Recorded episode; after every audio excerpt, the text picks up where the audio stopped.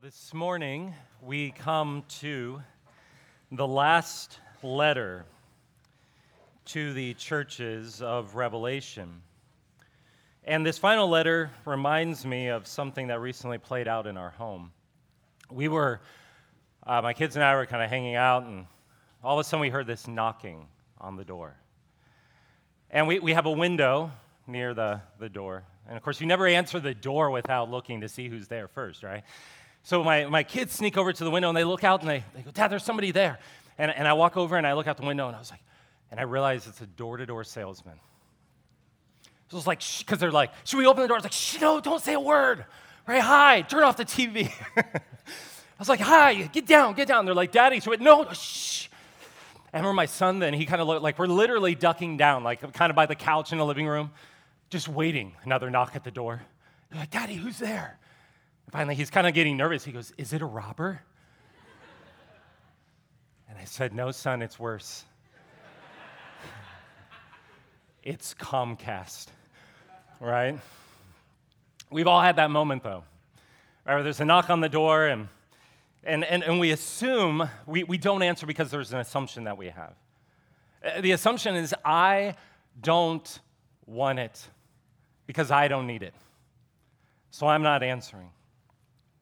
Now, the question that this text brings up, that Jesus asks us, is what if he's the one who's knocking at the door? What if he's the one who's knocking on some part of our lives? Is there an assumption that we have that I actually, I'm not going to answer because I don't want it and I don't need it, or perhaps I don't believe that whatever you're selling would be any, of any benefit to my life? Uh, last week, we saw this open door that Jesus gives to all of us in our lives this door of opportunity into the lives of others, to serve others, to make his kingdom known. But Jesus says there's one more door. Uh, in fact, that there's a door in each of us. Uh, some part of our lives, some part of our soul, some small part of us that we tend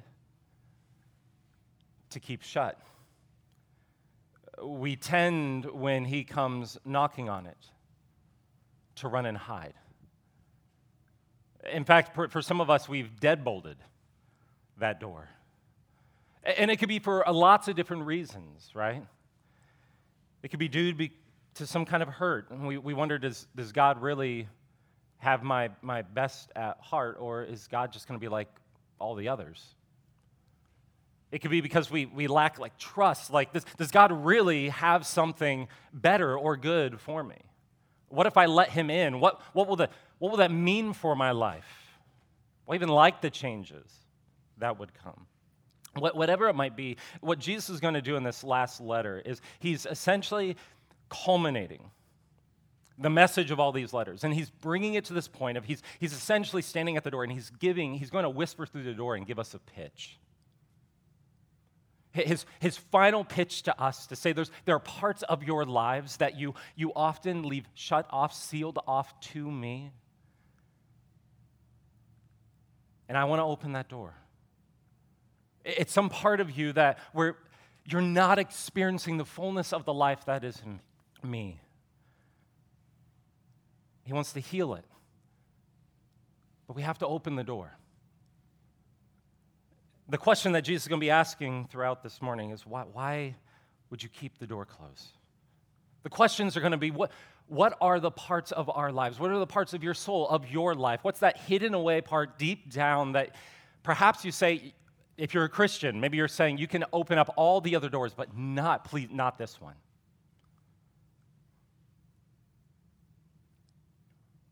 But Jesus is going to ask, are there parts of your life? Is it your, your entire life? Where when I'm knocking, you, you, you kind of run and hide because there are assumptions there. What are those parts of our lives? And then, second, he's going to ask us, Will you let me in? Will you let me in? So, first, we're going to look at who's at the door, who's standing at the door knocking. Second, we're going to look at why we tend to keep the door shut. And then, third, we're going to, we're going to hear the pitch. We're going to hear Jesus' words inviting us to life and why we should open up the door and invite him in. So let's pray before I dive in, though. Heavenly Father, we thank you uh, for this passage and this image. Uh, Lord, it, for all of us, this is something, a different area, something different, but we all have these, these rooms, these parts of us that we, we keep sealed off. And so, Lord, I, I recognize in myself those parts of my life. And so, Lord, I, I'm not adequate to convey these words. Lord, you must do so. And, and, so, Spirit, would you speak through these words? Would you nudge us, whatever part of our life, of our souls, whatever doors remain shut, especially, Lord, when they're just years of just deadbolting? Would you speak to us? Would you help us see the life that awaits us when we open that door? We ask this in Jesus' name. Amen. Well, so first, who's at the door? Uh, so essentially, what we have here is knock, knock, right? Who's there? Jesus. Jesus who? Verse 14 tells us, right? So, verse 14, it says, And to the angel of the church in Laodicea, write, the words of the Amen, the faithful and true witness, the beginning of God's creation. So, what, what's, what's being said here? So, uh, to recap again, at the beginning of every one of these letters, we're given a vision of Jesus. Uh, a vision of Jesus kind of reigning in the heavens. Essentially, what's going on in the book of Revelation, because I know for a lot of folks, when you come to the book of Revelation, it's kind of a mystery. How should I read this? The book of Revelation, a shorthand, is that essentially God is pulling back the veil on reality. And he's saying, in the heavenly realms, this is what is most true. Because we tend to have right in front of us what we see are material things, right? We see the troubles of our lives. Uh, we, we see faces. We, we, see, we see the material things around us. And, and sometimes those just kind of drown out this bigger reality that God wants us to see. And so Jesus pulls back the veil throughout the book of Revelation and say, this is what it looks like right now if you could see the full picture. And Jesus said, This is what my reign looks like. And right now he says, This is what I look like. I am the Amen. Now, we're used saying Amen at the end of a prayer. Why do we say Amen at the end of a prayer? Amen is just another word for yes or let it be so. And so what he's saying here is, I am the one who has let it be so. Yes, kind of that, that final culminating moment when you go, oh, yes, finally we found what we've been looking for. But what is he the yes to? Says, I'm the yes, I'm the faithful and the true witness. I am the one who brings about this, this something. And what is that? He says, I'm the beginning of God's creation. What Jesus is saying there is, I'm the beginning of what is the new reality that God is bringing about. I am restoring what was lost. That sense in your soul that things just are not as they are supposed to be in this life that I am the one who brings that sense of finally, I found what I was looking for. Yes. See, we can go back to creation. Before time began, God existed as Father, Son, Holy Spirit. This is, the, this is the Christian understanding of creation and who we are as human beings that God existed as Father, Son, Holy Spirit, and God didn't create the world because God needed like a bunch of friends, right? God created the world because God existed in the triune community of love. And in that triune community of love, the Son loving the Father, and the Father delighting in the Son, and the Spirit delighting in the Father and the Son, that eventually overflowed like an artist overflows with expressing delight and love. The cosmos we live in is God's blank tapestry that he started with and he painted on it. He created the world, this entire universe, as this majestic piece of art to say, I am like this. It's a work of delight. We live in this theater of glory, of holiness, of goodness, of love, of truth, of beauty, of justice. And into that world, at the culmination of that creation, God made us in his image. What it means as human beings to be made in the image of God, one aspect, a primary aspect, is that it means we have the capacity to relate to God, to know Him, to essentially, we are invited in and being created into experiencing that love in His creation and that was lost. Some aspect of that is missing. And the reason why Jesus comes and he's the Amen is because essentially with Jesus, what he's saying is, I am recreating that original garden, that original reality that God has made. What, in whatever way it has been lost, I am restoring it. And so, what Jesus is doing here in this letter is he's saying, there is essentially a part of you that has not experienced it. There's kind of a room in your soul, a part of who you are. It could be finances, it could be some aspect of your identity, it could be your career, some, some area that you're just going, I'm not going to allow you into that area. And saying, I want to complete that part. I want to bring a new beginning, I want to bring healing, I want to bring life. And so, this is why Jesus comes to the church here and he's knocking on the door. And the question is will they allow him to complete it? So, the second part then why do we keep the door closed? Why do we keep the door closed? So, continue in verse 15 and 16. Again, this is Revelation 3, uh, verse 15. I know your works. So, now in all the letters, after Jesus gives a vision of himself, then he begins to address the church. He says, I know your works you are neither hot nor cold, or cold nor hot. Would that you were ne- either cold or hot. So, because you are lukewarm and neither hot nor cold, I will spit you out of my mouth. That's, that's quite the imagery, right? So, what's Jesus saying there? Well, first, what Jesus is doing is he's going, he offers an assessment of our souls. First thing he does is he, he offers a clear assessment of the state of our souls. Second, then, he's going to reveal or unpack the assumption, the assumption that keeps our souls in that state.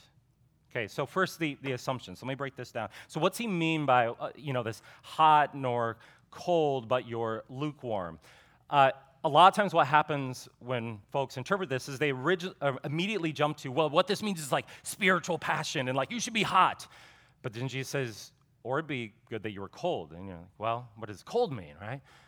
It's almost confusing. What does he mean by lukewarm? Well, it's helpful if we understand the historical context of Laodicea, because Jesus is using something that they knew very well if they lived in the ancient city of Laodicea and he's using it to just make a statement about the, the to assess the state of their souls. This is some background here. It comes from a, a, commentary in the book of Revelation. It says this The picture of hot, cold, and lukewarm water is seen as a unique feature of Laodicea and the surrounding region in the first century. The hot waters of Hierapolis, which was a nearby city, had a medicinal, medicinal effect. And the cold waters of Colossae, another nearby city, were pure, drinkable, and had a life giving effect. However, there is evidence that Laodicea had access to only warm water, which was not very palatable and, and caused nausea. Indeed, Laodicea had grown as a town because its position was conducive for commerce. They, they grew up the town not having really a good resource, a good reservoir of water, but it was a great spot as an outpost for trading. But it was far from good water. When the city tried to pipe water in, it could manage only to obtain tepid, emetic water.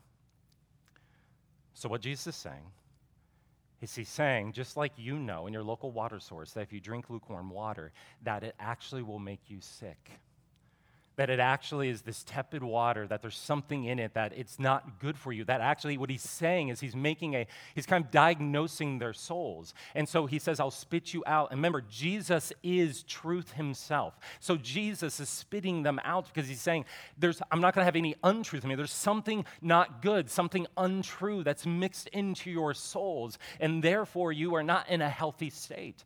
It reminds me of a, a friend once told me a story of, I think she was in high school. She got sick. Her dad had been working all day, and her dad comes and picks her up from school. And she sits down in the passenger seat. She's not feeling well, and he's like, "Hey," because he knew that she loved from McDonald's. She loved like you know Coke or whatever. So he got her a Coke, and there's two two uh, cups there sitting there. And so she's not feeling. She's sitting there, and uh, her dad had uh, like the uh, like chewing tobacco, and he would use one of the cups as his spittoon. You can see where this is going. And so she, she's, you know, not feeling well. She reaches over, and they both have a lid on them. And she takes the cup and she just drinks it. Takes it like takes off, takes a big gulp of it, realizing wrong cup, right? so immediately it's like, this ain't Coca Cola, right? So she just spits it all over the place, right? like, disgusting. Spits it all over the place. Well, why does she do that? She does it because if she ingests it, it will make her sick. She immediately knows this is not healthy, right? And it's the same thing Jesus is saying what I taste when I taste the state of your soul, I immediately know it's not healthy. And so immediately Jesus spits it out. It's a pronouncement, it's an assessment. He's saying there's something in your souls that's not well. Now, what's interesting though is it seems that the church is unaware of that. The church seems to be doing fine.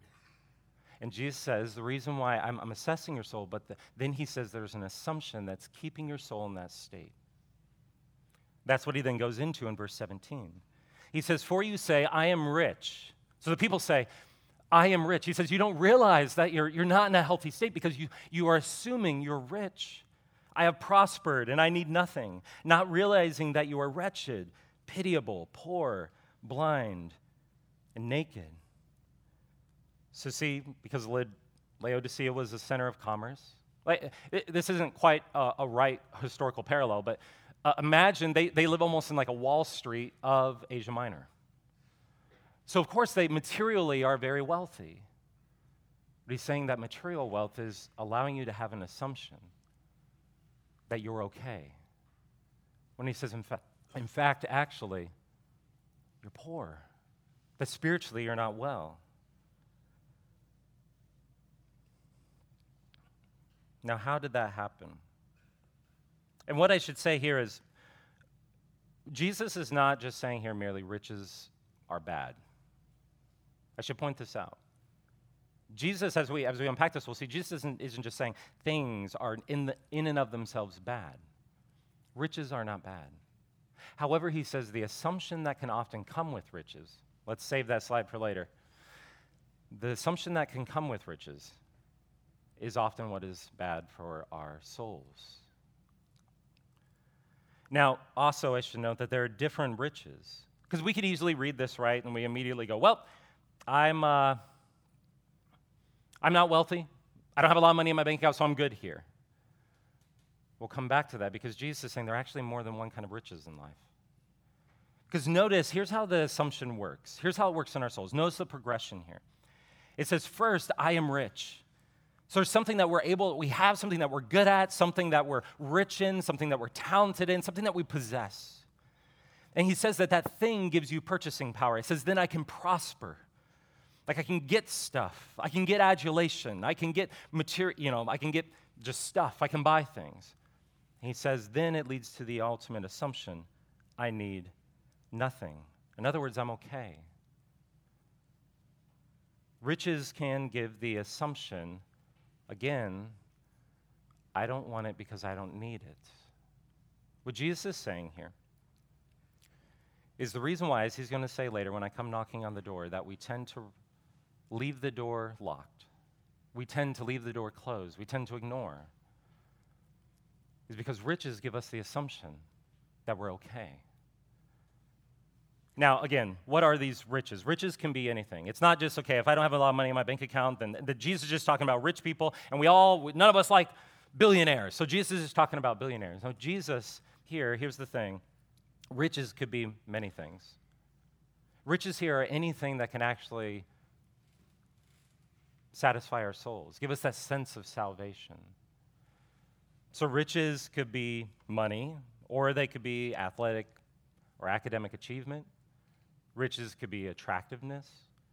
Riches could be a reputation. Riches could be a social media following. Riches could be many things.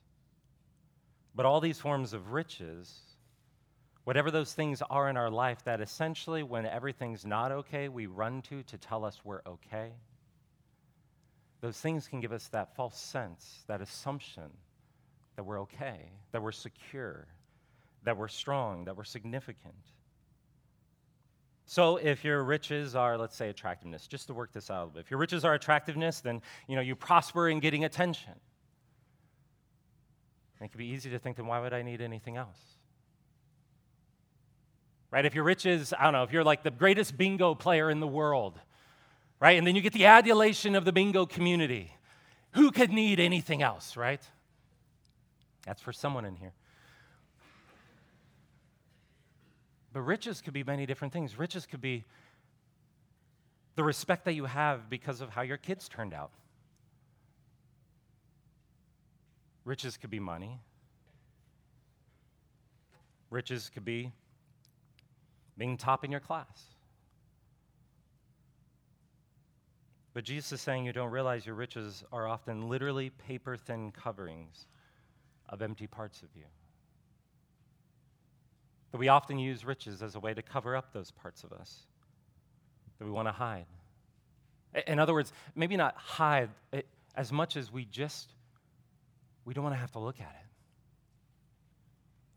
And he says, under the riches, this is why he says, behind the door, left to yourself. This is why he says, you're wretched, you're pitiable, you're poor, you're naked, you're blind, that you're covering your deep shame with, and hurt with trinkets and titles and followers and hookups and degrees.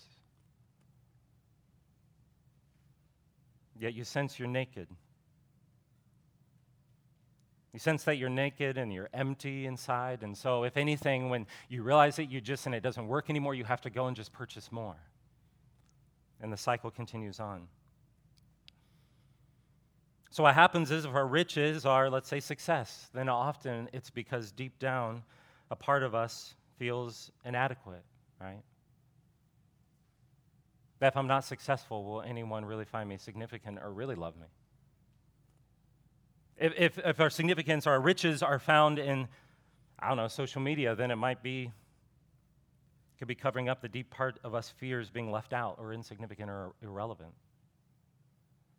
If our riches are always being right, then maybe it's because deep down a part of us fears the unknown or being vulnerable. Riches make us feel like we need nothing because they offer a locked door where that part stays hidden and safe. But here's the thing what Jesus is saying is it's still there, isn't it?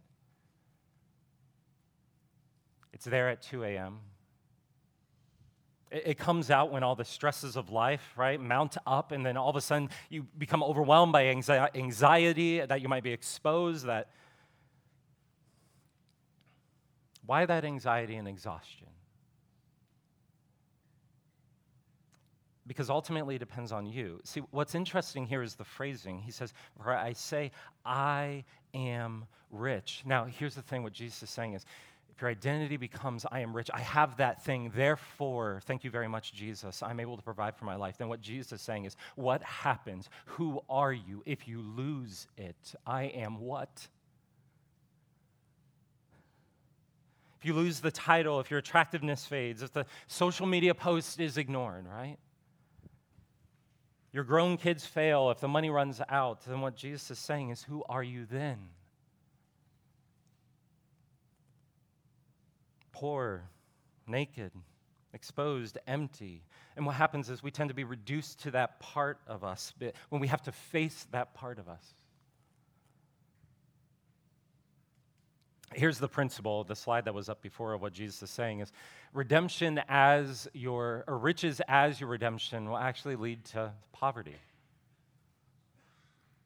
Redemption, though, Jesus is going to say, as your riches leads to true wealth and true satisfaction. See what Jesus says then when he continues in verse 18. Is he says, I counsel you to buy from me gold refined by fire so that you may be rich in white garments, so that you may clothe yourself. So buy gold refined by fire, so that you may be rich. And buy white garments, so that you may clothe yourself, and the shame of your nakedness may not be seen. And salve, buy salve to anoint your eyes, so that you may see. What is Jesus saying? Jesus is saying, buy from me. He's saying, use, you have to trust something. You are ultimately going to have to trust something. And you can either trust me or you can trust the things in this world. You can place your faith, you can place your trust for that sense of who you are, that thing that actually says, I'm rich, I'm okay, I'm fine, I'm sufficient. Now, I, I want to, before unpacking these, I just want to say something here, because I know what often happens at this point is this seems like it's usually painted as this part of faith, of trusting, finding our identity in something other than the things of this world. That oftentimes when we hear this, the assumption rolls into our minds something it goes something like this. That's fine for religious people and for some people, but that faith thing is not for me. But I would say, hold up. We all live by faith in whatever that thing is that we call riches. It's not a matter of if you will live by faith, it's what your faith is in. We can trust and put our faith into the stock market, but what is that at the end of the day? It's just faith in the economy. We can put our trust into what other people say about us or who are able to get to date us or, or the kind of respect and reputation that we have. But ultimately, what is that? That's just faith in what others say about us. In other words, again, we all live by faith. And what Jesus is saying, and he's asking this question, he's pointing here where he's saying, here's the thing, what you're placing your faith in, don't get over this whole idea that I, am not, I'm not a religious person, I'm not kind of one of those weak people who lives by faith. We all live by faith in something. But what Jesus is saying is just be honest about what it is. And the question is, does that thing give you peace? Does that thing reach down into those parts of you and actually love you back? Will that thing be there for you and satisfy you in a hundred years? Jesus is saying, don't believe this lie that you're, you're immune from having to live by faith. He's saying you're placing your faith in something and it is driving your soul. Will you place your faith in something that will give you life? And what Jesus is saying is, He's saying, I'm knocking because I want you to have life and not be driven around by something giving you these false promises. And every time it falls short, then it's just give me a little bit more, give me a little bit more, give me a little bit more. And you're exhausted. And it reminds me of that line in Alice in Wonderland where it says, just running faster and faster just to say, stay in the same place. Jesus saying, I will give you something that will satisfy you. And so he says, Buy from me gold refined by fire. He's saying, I will give you something that will not fade. That when all the hardships, the fires, and the storms of life come, when you lose your job, when your your body grows old and, and your, your attraction fades, when all of a sudden the crowds turn on you. He says, when that fire comes, will what you have be gold or will it just be gone? I want you to have gold. He says, I'll give you, buy white garments from me. Get something that gives you an identity that you're not constantly trying to cover up your shame with it, but I'll remove it so you're completely freed from it. And you're not constantly living, wondering if I'm just going to be exposed as naked and ashamed and everyone's going to see this. It says, Buy salve for your eyes so you're not living blind. He's saying, I want to give you a completely new perspective so you're not living your life locked up in that room, just trying to barricade yourself in and living life from that perspective of anxiety and constantly trying to cover it up, numbing it, or living just unaware of it. Yet it still drives your life. I know some of these things, they're not the easiest things, but Jesus says these things because he's truth. And when he tastes our lives, he says, There is something there. I don't, I don't want you to live in that state. He says, I say these things because I love you. Verse 19, those whom I love, I reprove and discipline. So be zealous and repent. Repentance just means to turn from one way of life to another. He says, repent from trying to find your life in all these riches and find your riches in me. Turn from that. He says, I'll bring things into your life. And here's the thing God, God doesn't want anything, Jesus doesn't want anything from us. If you're here today and you're like, hey, I'm here because somebody asked me to come because we're being baptized, whatever the story may be, what I would say, hear this clearly. Jesus, He doesn't want anything from you, He wants everything for you. He wants life for you.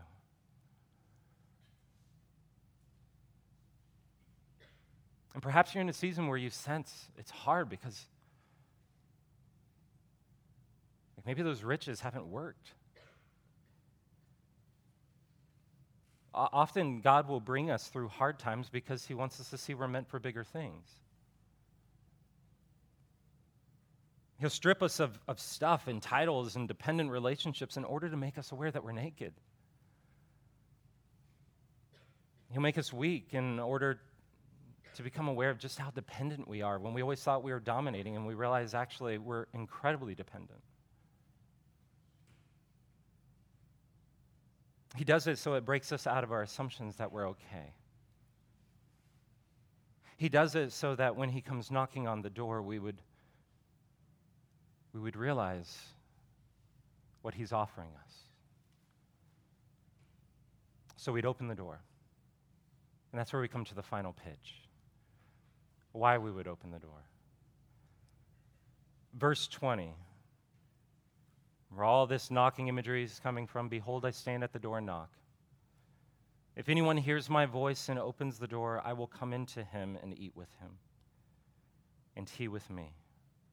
You know, it strikes me that Jesus doesn't just kick the door down, right? Jesus doesn't just invade. This is an invitation, not an invasion, right? This isn't like the old Kool Aid commercials, right? Like Uncle Kool Aid just, oh yeah, right? Like Jesus just kind of kicks down the wall into our life like splashing your juice all over me, Jesus. Like, right?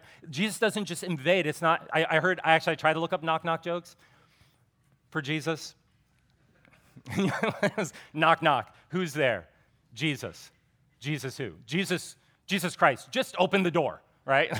like, come on, it's Jesus Christ, open the door. Like, Jesus didn't just come and like, open the door. This isn't a picture here of Jesus knocking on the door like an angry parent at a teenager, banging on the door, going, open up the door. I know what you're doing in there. We could hear that, right?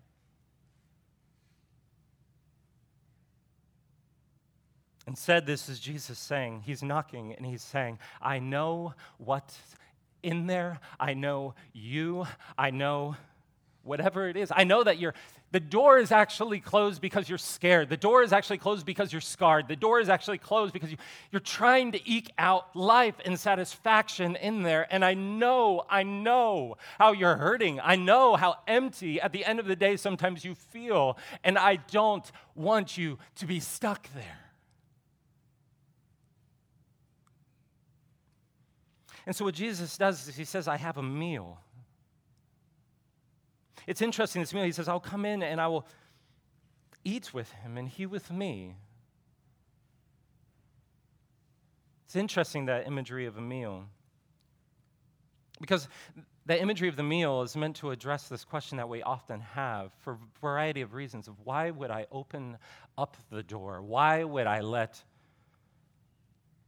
why would I let God into that area? Why would I let anyone into that area of my life?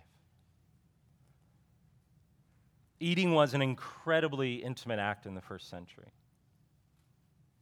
Incredibly, incredibly intimate. It broke down class barriers. What Jesus is saying is, I'm God from the heavens, and I've come, I've entered into your world, and I've come to you. If you think God would never want anything to do with me, he says, I've overcome all the obstacles. I, have come in human flesh. I want you.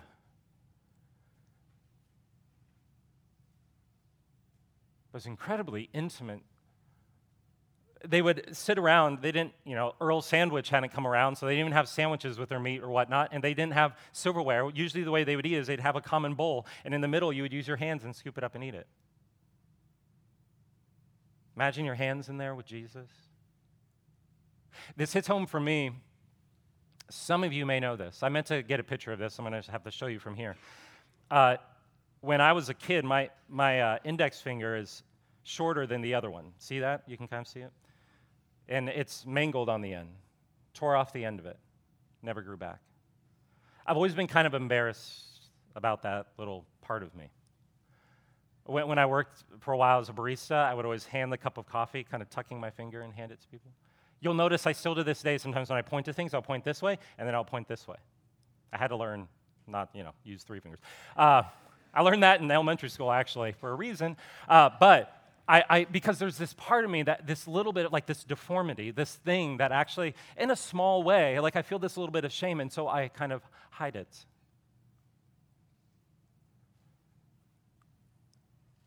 So it strikes me when Jesus says, Bring a meal and you'll share it with me. And I imagine myself with this hand, putting it in there with Jesus' and you can imagine, like I would probably put it in there and kind of tuck the finger, kind of hide it. And I can imagine Jesus just going, No, no, no, no, no, no. I want all of you. Even that part of you. That part of you that's crippled by dependencies, that part of you that feels deformed, that part of you that it's because maybe there was just some hurt, some pain, something somebody did to you, because of some shame, because of something you did to someone else. Whatever that thing is, that part of you, that what Jesus is saying is, I, I want to commune with you. I want to eat with you. And we all have that part of us that we say, You can have all of this, but this part I'm holding back. And he says, Don't hold it back.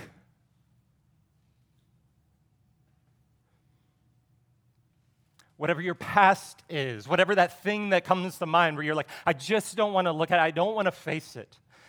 You feel in your soul like that's some part that there's no way God's grace would extend, that God's, God could cleanse that, that God could heal that, that God could free that. He's saying, No, let me in and trust me.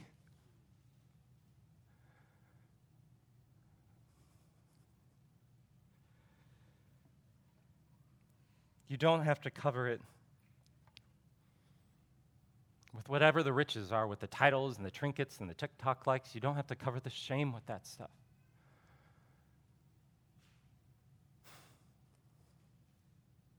Can open up and trust Him.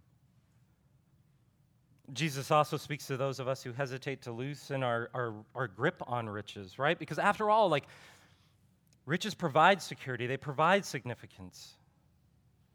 You might be in a place where you've, whatever your riches are, you've built quite the life with those riches.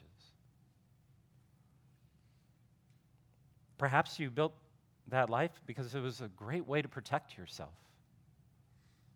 Without those riches, I think as Brene Brown said, we all, when we're vulnerable, we feel like a, a turtle without a shell and a briar patch. without the riches, you're vulnerable. So you put a big deadbolt on that door, let alone don't open it. Perhaps it's hard to believe that Jesus, that you could trust anyone with that part of yourself again. And so, pile riches upon riches just to barricade that door. And what Jesus is saying, saying, whatever that part of you that's there, he's knocking, and you wonder, will he just do the same? Or if you let him in, you're afraid the change that it would bring about in your life. Verse 21 is for you. The one who conquers, I will grant him to sit with me on my throne, as I also conquered and sat down with my Father on his throne. This imagery Jesus says is that he says, I have a seat right here for you.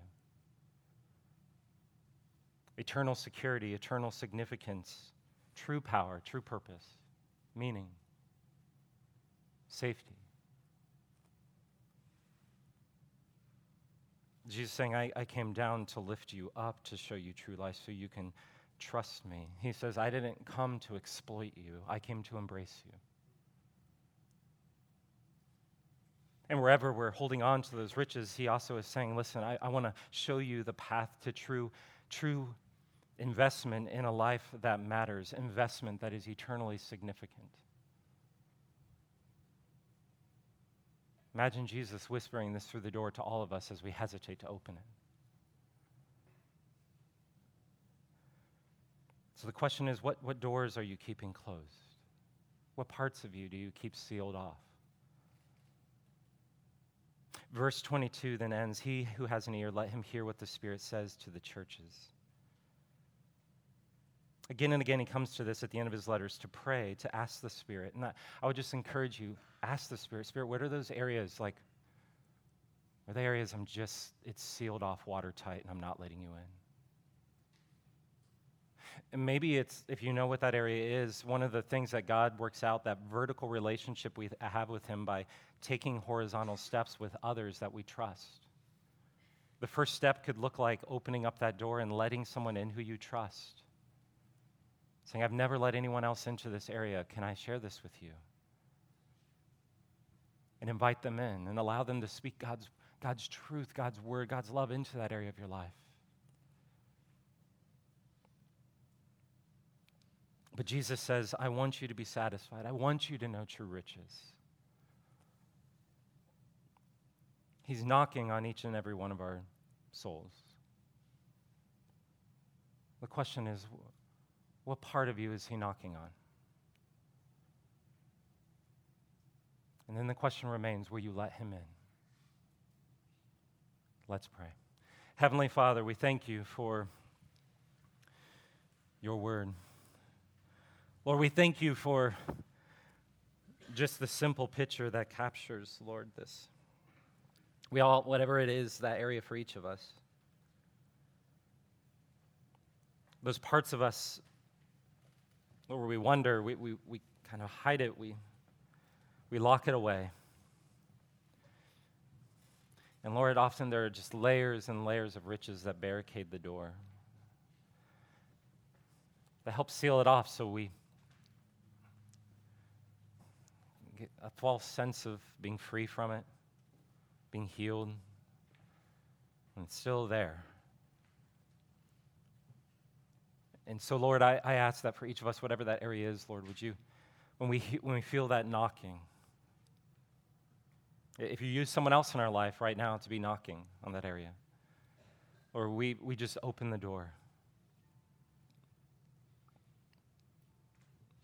Lord, I ask that we would be for one another. We would not be like so much of our society around us where we just compete or contend against one another, but that we would contend for one another. That we would be a people who having had the doors of our lives open, Lord, we, we're willing to step in and eat with, to get, to open up our lives to others and show that grace and that love. May, may we be a people who just embody that. Would you do that work? Would you do that miracle in our midst, Lord? Would you make us that kind of people? Jesus, we thank you that we know your grace is sufficient. We thank you. Lord, that you don't open the doors and come in just to invade and ridicule, but you come in in order to heal and set us free and give us life. We thank you in Jesus' name. Amen.